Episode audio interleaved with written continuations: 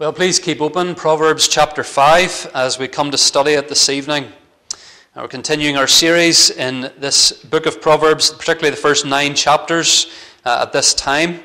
And we've been considering this series of speeches or appeals that a father makes to his son. And this evening, our theme is quite simply wisdom for marriage. Wisdom for marriage. And you'll see a little number one uh, beside uh, or in that title uh, because if we continue to make our way through Proverbs for long enough, uh, it will have more to say about marriage. Uh, and so, God willing, in due time, we'll, we'll come to those things. But tonight, uh, we're considering one particular aspect of marriage here in Proverbs 5, verses 1 to 23. Well, you've likely heard it said by many preachers, perhaps even you've already heard me say it in my time as your pastor, that one of the reasons we go verse by verse, chapter by chapter through books of the Bible is so that we don't just stick to the safer and more familiar subjects, so that the preacher isn't preaching on hobby horses, so that people aren't just hearing the same things over and over again, but so that we consider the whole counsel of God. And we have a good example of that uh, here in Proverbs 5 this evening. Uh, this is certainly not a subject uh, I would probably choose to preach on, certainly not to preach on it too often. But it's here before us in this next portion of Proverbs. It's God's Word, and it demands our attention. And indeed, it tells us something about the importance of the subject we're dealing with tonight that we find it coming up so frequently in God's Word. The issues of marriage, sex, and sexual sin. Uh, when you think about it, there is hardly a book of the Bible that doesn't have something to say on these subjects, either by way of command or direction or by way of lessons that we're to learn from the lives of others. Uh, consider the very first wedding, very first book of the Bible, only the second, uh, the, the, first and second chapters of the Bible, uh, and what God decreed after the creation of man and woman. Genesis 2:24. Therefore, a man shall leave his father and his mother and hold fast to his wife, and they shall become one flesh. And the man and his wife were both naked and were not ashamed. One man one woman for life, enjoying one another in marriage. That was the creation pattern given by God. We've been thinking about Abraham and Isaac and Jacob, and the issues of marriage and adultery are certainly a part of the lives of those men. Uh, mistakes in that area almost ruined Abraham's life when he took Hagar as a concubine. The book of Exodus provides us with the Ten Commandments, the seventh of which is you shall not commit adultery. Whether it's the book of Judges, from a time when everyone did, we're told they did what was right in their own eyes, whether it's the days of King David, who himself stumbled in the area of sexual sin, uh, these issues just keep coming up as we go through the Bible. Almost in the very heart of our Bibles, we have the Song of Solomon, which is a joyful, unashamed, at times very explicit celebration of physical intimacy between a husband and a wife. We come to the New Testament and we see the Lord Jesus quizzed for his views on divorce in a culture where uh, the religious authorities had made it easier for a man to divorce his wife. And rather than going along with that, Jesus simply affirmed the Genesis pattern. He said, A man shall hold fast to his wife, the two shall become one flesh. Pick almost any of the New Testament epistles, the letters. Hardly one of them doesn't sternly warn the readers of the dangers of sexual temptation. The Apostle Paul says in 1 Corinthians 7, verse 4, Again, in rather explicit language, the wife does not have authority over her own body, but the husband does. Likewise, the husband does not have authority over his own body, but the wife does. Do not deprive one another, except perhaps for a limited time. And we read earlier from Ephesians 5, where Paul goes as far as to say that God ordained marriage between a man and a woman is a profound mystery, but it is also a picture of the union of Christ and the church. All this to say, friends, that God clearly, clearly wants us to receive His wisdom for sex, marriage, and sexual temptation. And you only need to consider how often these subjects are addressed in Scripture to see that. And so, whilst we might not choose to talk about these things publicly, and again, a preacher would perhaps prefer to avoid the possibility uh, of embarrassment, we need to talk about them. Those of you who are parents need to talk about them in due time, at the right time, with your children. Remember, after all, that that's what the book of Proverbs is it's parents training up their children. In particular, it's a father speaking to his sons. And so, fathers, you must speak to your sons about these things, again, at the right time and in the right way. Children are glimpsing pornography for the first time at younger and younger ages, whether on social media, music video channels, television, video games, everywhere. Uh, and so it's not that parents need to have the talk with their children. I remember when I was growing up, there was an awful lot of talk about the talk uh, in media, but it's not a case of the talk, it's a case of multiple talks carried out with love and care and wisdom at appropriate times in a child's development into adulthood. Just look here at verse 1, Proverbs 5, verse 1. My son, my son. The eighth appeal of the Father is perhaps the most heartfelt that we've seen so far. He chooses to speak to his son about something that he knows is crucially important. He knows how powerful sexual temptation can be. He also knows how wonderful sexual intimacy can be if enjoyed according to God's design. And so he instructs and teaches his son about these things. Uh, and just before we, we get into the text more this evening, I'm conscious that some of what I say perhaps doesn't seem directly applicable to everyone listening. Uh, some of you are very young, you're not married yet. Uh, although I would point out to you, those of you young adults uh, not married yet, that this chapter in its context is first and foremost for young people. Uh, the son being addressed here is either recently married or he soon could be married. And some of you fit that category this evening, so you need to listen carefully. Some of you are older, and though you've been married, uh, your marital status for different reasons has reverted to single. Some of you perhaps have always been single and always expect to be. And if you fall into those groups, some of what we cover this evening might not seem immediately relevant for you, but it still informs how you're to think about the world in which we live it informs you about the, the pressures faced perhaps by your children or grandchildren or those in your church whom you pray for, uh, the needs of the married people in your congregation or extended family, and the ways in which, regardless of age or marital status, we need to avoid falling into the mindset of the world when it comes to these things. A large proportion of our congregation, however, is made up of married men and women. And so, when the scripture speaks so emphatically and clearly on this subject, we need uh, to pay attention to it. So, that's a rather long introduction this evening, but we just have two main points. Um, first of all, we're going to think about wisdom's warning, adultery's bitter consequences, and then we'll think together uh, later on about wisdom's way, enjoy intimacy in marriage. So, first of all, this evening, wisdom's warning of adultery's bitter consequences. One of the pictures I've tried to keep before your minds as we go through Proverbs is that there are two paths winding their way through every area of our lives. They wind their way through our homes, they wind their way through our thoughts, our conversations, our workplace dilemmas. It's the path of wisdom that leads to life and blessing, and the path of foolishness that leads to death. And that is certainly the case when it comes to sexual desires and temptations. Uh, just look how strongly the Father urges his Son to listen to him about this, verses 1 and 2. My son, be attentive to my wisdom. Incline your ear to my understanding, that you may keep discretion and your lips may guard knowledge. And so, again, more strongly than ever, the Father urges his Son here to listen to him because he knows how appealing this particular temptation can be, how strong this particular temptation can be of just letting loose with sexual desire. Look at verse 3. For the lips of a forbidden woman drip honey, and her speech is smoother than oil, but in the end she is bitter as wormwood, sharp as a two edged sword.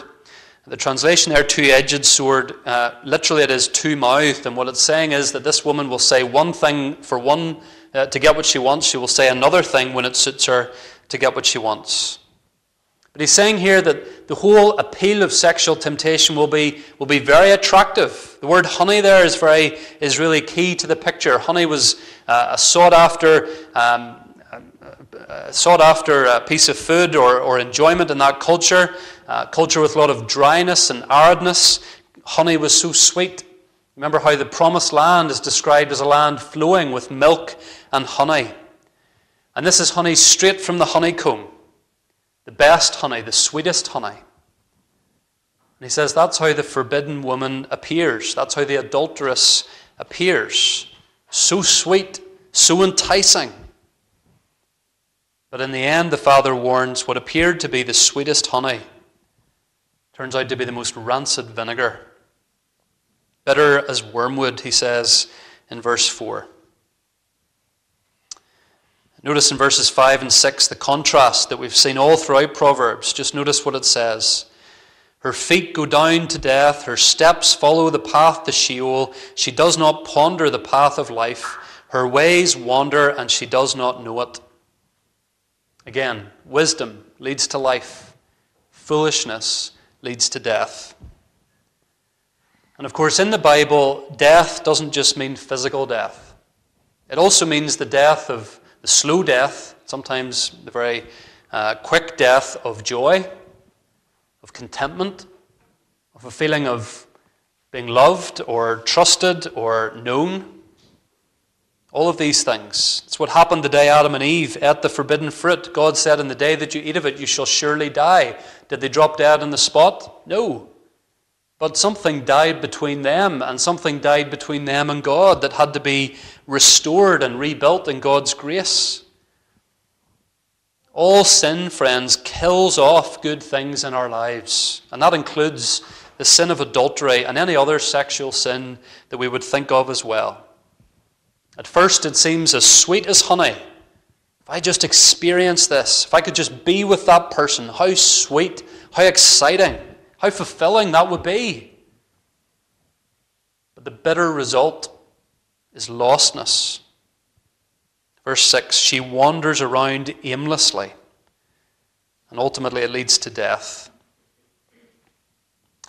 Now, I should say here, because my wife asked me about this, and she was right to ask, and maybe the same question is, your, is in your minds. Uh, this is all about a woman enticing a man. Is that all that Proverbs is worried about? And of course, that's not the case. We're, we're being given principles here that apply to all kinds of scenarios of sexual temptation. This is a, an example of what some commentators call concrete wisdom. In other words, it's, it's wisdom that is, a, it is applied to a particular situation. So in this situation, it's uh, a young man being tempted by a woman. But there are principles that apply to all kinds of other scenarios, whether it's a woman being tempted by a man, uh, whether it's young people who are not yet married and attracted to someone else, there are principles here that apply no matter what the situation. There are principles here for the person tempted by pornography or online chat rooms. There are principles here for someone feeling dissatisfied with the routine, unexciting demands of ordinary family life tempted to believe that a risky fling with a colleague or an old acquaintance or someone they've met online would liven things up. There's no point pretending that those things might not, not at first, in the right situation, seem appealing. The best bait that a fisherman can use is the bait that is likely to attract the fish. And it's the same when Satan tempts us. Of course, he's going to make it seem as appealing as possible. Of course, he's going to give reasons why it's justifiable or it's okay because of whatever. Of course, he's going to make it seem as appealing, uh, as sweet as honey from the honeycomb. But in fact, once experienced, the consequences will be bitter. Verse 4 says, The forbidden woman is bitter as wormwood. Wormwood is connotations there of poisonous. Again, sin poisons our lives. It infects the good, the best things about our lives, and ruins them for us. And so the father highlights at least three of the bitter consequences of adultery if his son would fail to listen to him. First of all, he mentions stolen strength.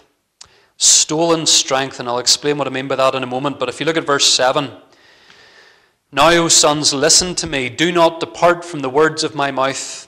Keep your way far from her, and do not go near the door of her house, lest you give your honor to others and your years to the merciless. Essentially, what the father says to the son is think of how much you have to lose by going along with this sin. The words honor and years in verse 9, uh, he's talking there about everything you've been building. You've been building a reputation as a trustworthy person. Your family, you've been building a family. Children who have known the stability and security of a mother and father being together. Your wealth. Is it worth having to split everything down the middle with an estranged spouse? Or risking even being blackmailed or threatened by someone who uses you and exploits you? And again, you don't have to be married to suffer bitter consequences from sexual sin. Young people, particularly young men, are having their brains rewired today by the pornography that they look at, which usually progresses from something mild to something increasingly more violent and perverted. Pornography is filling the user's mind with images of things that are unrealistic at best, deranged, or even demonic at worst. You think of the young person who is tempted to believe the lie of our culture that sex is not just an act, something you do, it's a life. It's, it can be your whole identity. It's who you are, particularly if you're attracted to someone of the same sex. Of course, our culture will celebrate that all day long. No one warns that young person, however, of the disproportionate number of medical checkups required because of the lifestyle that they might live, the high number of people in that lifestyle who have suicidal thoughts, not as is so often claimed in our media today, because they're being bullied or suppressed, but because that lifestyle that seemed as sweet as honey when they've tried it for a while ends up being as bitter as wormwood and filling them with regret. And all of a sudden, someday, someone realizes that their best years are gone and they've given them away to people who didn't really care about them at all. So that's the first consequence stolen strength, your best days squandered in, in, in, in sexual sin. But then it leads on, as I've already been hinting, the second consequence is endless regret. Endless regret. Look at verse 11.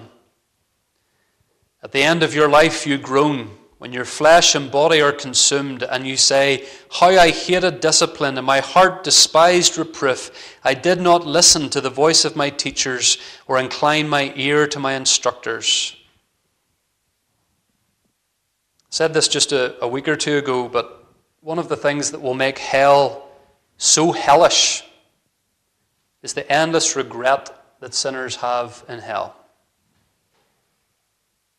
Regret is not just something you'll have for the rest of your life if you don't repent of sin. Regret is something you'll have in eternity. Why didn't I listen? Why didn't I think? Why didn't I repent when I had the chance? Sin promises joy, it brings regret. It baits us, and then it breaks us. And the Father here is urging the Son to think through where temptation leads, not just to see the immediate attractive temptation, but to think through what it could cost us, our family, even our community. One writer says, one can never judge based on the appearance of the moment, but one must keep the end in view. Those of you who are married, or you young people, if you get married someday, you need to prepare not just for the first day of your marriage, the first day is the easiest day, but you need to prepare for the last day. You need to reverse engineer your marriage. Is it going to end? Is your marriage going to end someday with thankfulness for all God's blessings? With the two of you, God willing, old and grey, and one of you kissing the forehead of the other and entrusting them into God's hands? thankful for a life of, yes, imperfection, but blessing and faithfulness? Or is it going to end in bitter regret because of sexual sin? Stolen strength, endless regret, and, and the final consequence that the father warns his son of public shame. Public shame. Verse 14 I am at the brink of utter ruin in the assembled congregation. The father is saying that almost certainly secret adultery does not stay secret. It becomes public knowledge, and when it does, those involved will be ashamed. They'll, they'll have a sense of judgment upon them, they'll have a sense of guilt. The respect people once had for them vanishes. The trust they had is broken. They lied about this. What else have they lied about? Relationships with our nearest and dearest ruined. I should say at this point that adultery or other sexual sins, they are not unforgivable sins. Absolutely not. Jesus Christ can cover over a multitude of sins. He can forgive us for this sin like any other if it is genuinely confessed of, repented of, turned from. But if it is not, these are the bitter results. Again, verses 5 and 6 Her feet go down to death. She does not ponder the path of life. And so the Father here, friends, in no uncertain terms, with heart rending urgency, calls his Son to avoid adultery and any other form of sexual temptation as well. But the Father doesn't just tell his Son what he shouldn't do with his natural sexual desires. More positively, he tells him what he should do. And so, having thought about wisdom's warning to avoid adultery, uh, we secondly think about wisdom's way, enjoying intimacy in marriage. Wisdom's way, enjoying intimacy in marriage. The father goes on to tell his son that the place, the best place, the most rewarding place for sexual desire to be realized is in faithful, committed marriage. Look at verse 15. Drink water from your own cistern, flowing water from your own well. the picture here takes us to the hot, arid climate of the Middle East. Uh, if you had a cistern, that was extremely valuable. A cistern being something you, you collect rainwater in. And if you had your own cistern, well, that's brilliant. That saves you a, a, a, hot, tiring hike into town every day or wherever the nearest well was. If you have your own well, your own cistern, why would you bother going anywhere else? You enjoy what you have. Of course, the father here is saying to his son, Why go off looking for sexual gratification in the wrong places when you could be married and find it with your wife? Look at verse 18. Let your fountain be blessed and rejoice in the wife of your youth, a lovely deer, a graceful doe. Let her breasts fill you at all times with delight. Be intoxicated always in her love. Why should you be intoxicated, my son, with a forbidden woman and embrace the bosom of an adulteress? Again, very, very erotic, very strong language, poetically describing the, the physical intimacy of a husband and a wife. And if you think that's strong language, you should read the Song of Solomon. But quite simply, the father is saying to the son, Get married to your wife and enjoy one another. And keep on enjoying one another. And if you do that, why would you ever think twice about straying from one another? So let's be clear there is nothing wrong with sexual desire, channeled, enjoyed in the right context, which is marriage, and all the security and trust that that should bring between one man and one woman. Don't want to make too much of this point, but the language is very strong, and we need to appreciate what the Bible is saying to us here. One writer says, In teaching such as we have in this chapter, we observe the very positive attitude of the Bible towards sensuality and sexuality when enjoyed in the context of marriage. Another says, The young man is exhorted to a single hearted, impassioned affection for his bride. An impassioned affection for his bride. That's what God wants if He calls you into marriage. That it be one of the greatest joys that a couple can share, that it be that it is God's designed gift. And this is where we have to reject the lies of the world and believe the truth of God's word, friends. Satan baits his hook by telling us that sexual fulfillment is found only by breaking the boundaries of going away or, from, or beyond what God has permitted. And everything about our culture's attitude to these things backs that up. How many happily married couples are portrayed in TV or film? Very few. How many jokes do we hear about marital faithfulness and how supposedly boring and passionless marriage is? Far too many. And yet, interestingly, the statistics back up everything the Bible has to say about this. Not that that should surprise us, but it's interesting to note nonetheless. Uh, Nancy Pearcey is a Christian author. Uh, she's written some excellent books. Uh, she had a book published last year called The Toxic War on Masculinity. The Toxic War on Masculinity, I would highly recommend it. And she quotes some research uh, carried out by professors at the University of Virginia. So it's American research, but I'm pretty sure the results would translate in our part of the world. Uh, and one of the lies that she exposes in her book is the notion that Christian couples are now just as unhappy uh, and divorced at just the same rate as non Christians. Maybe you've heard that claim in recent years that, that Christians are, are doing no better in this area than anybody else. But, and of course, it's not to say that those things are not a part of, of the lives of Christian people. But Pearcey quotes research that examines that claim more closely because, of course, lots of people claim to be Christians. But the question is are they living a life consistent with that claim?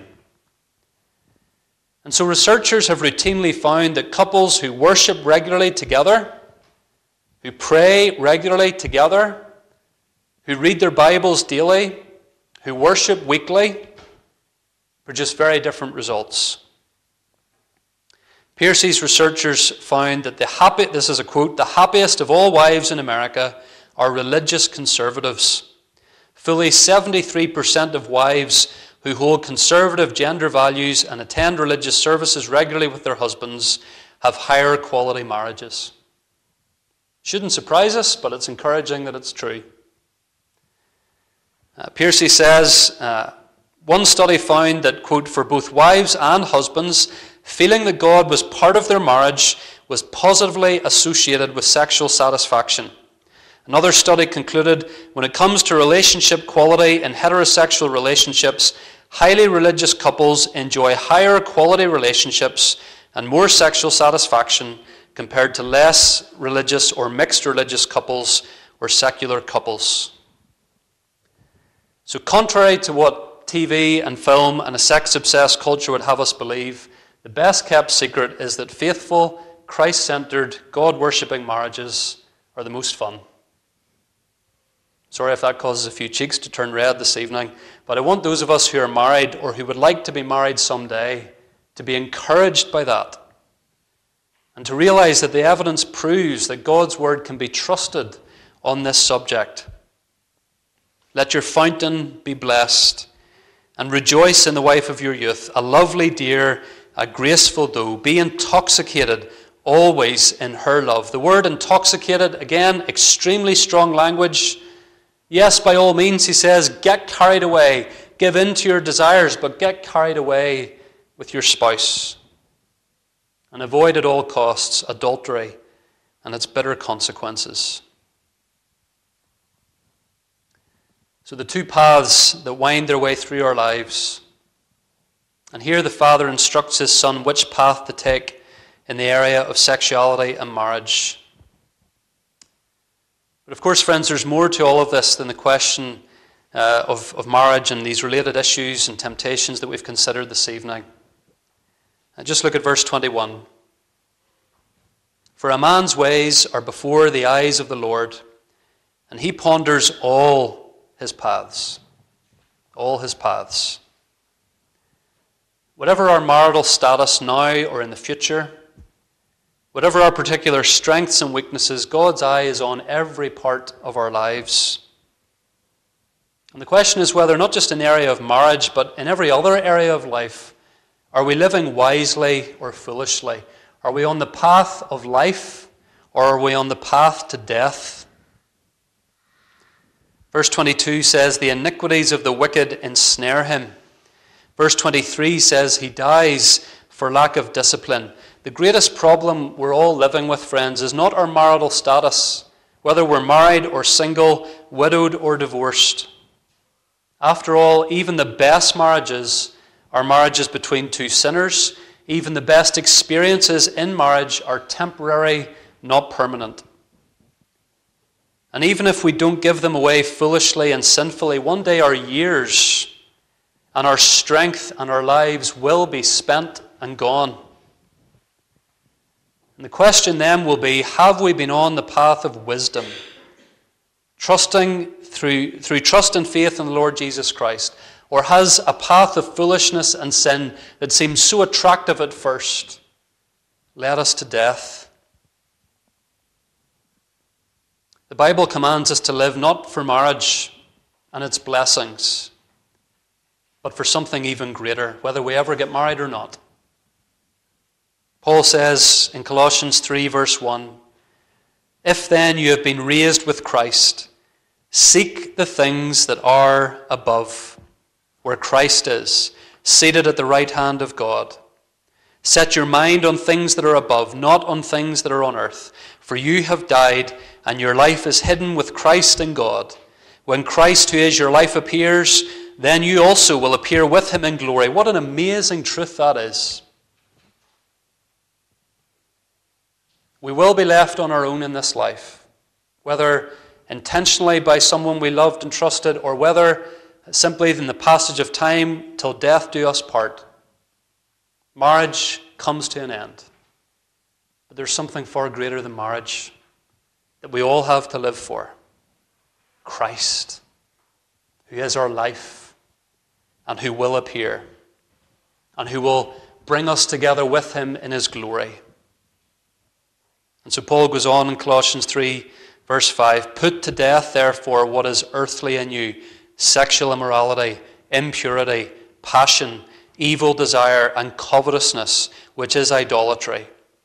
On account of these, the wrath of God is coming. Or as Proverbs 5 says, a man's ways are before the eyes of the Lord. Not just as ways in marriage, but in all these other areas of life as well.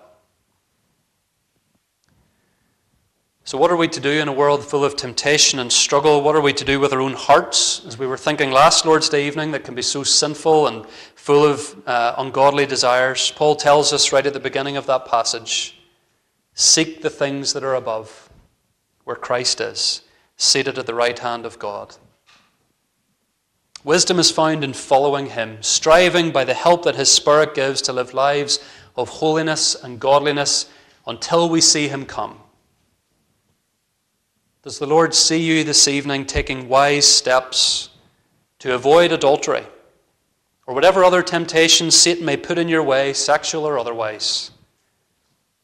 And if he has called you into marriage, does he see you rejoicing in that marriage, honoring your spouse, living out that profound mystery of husband and wife that is to be a wonderful picture of Christ and the church?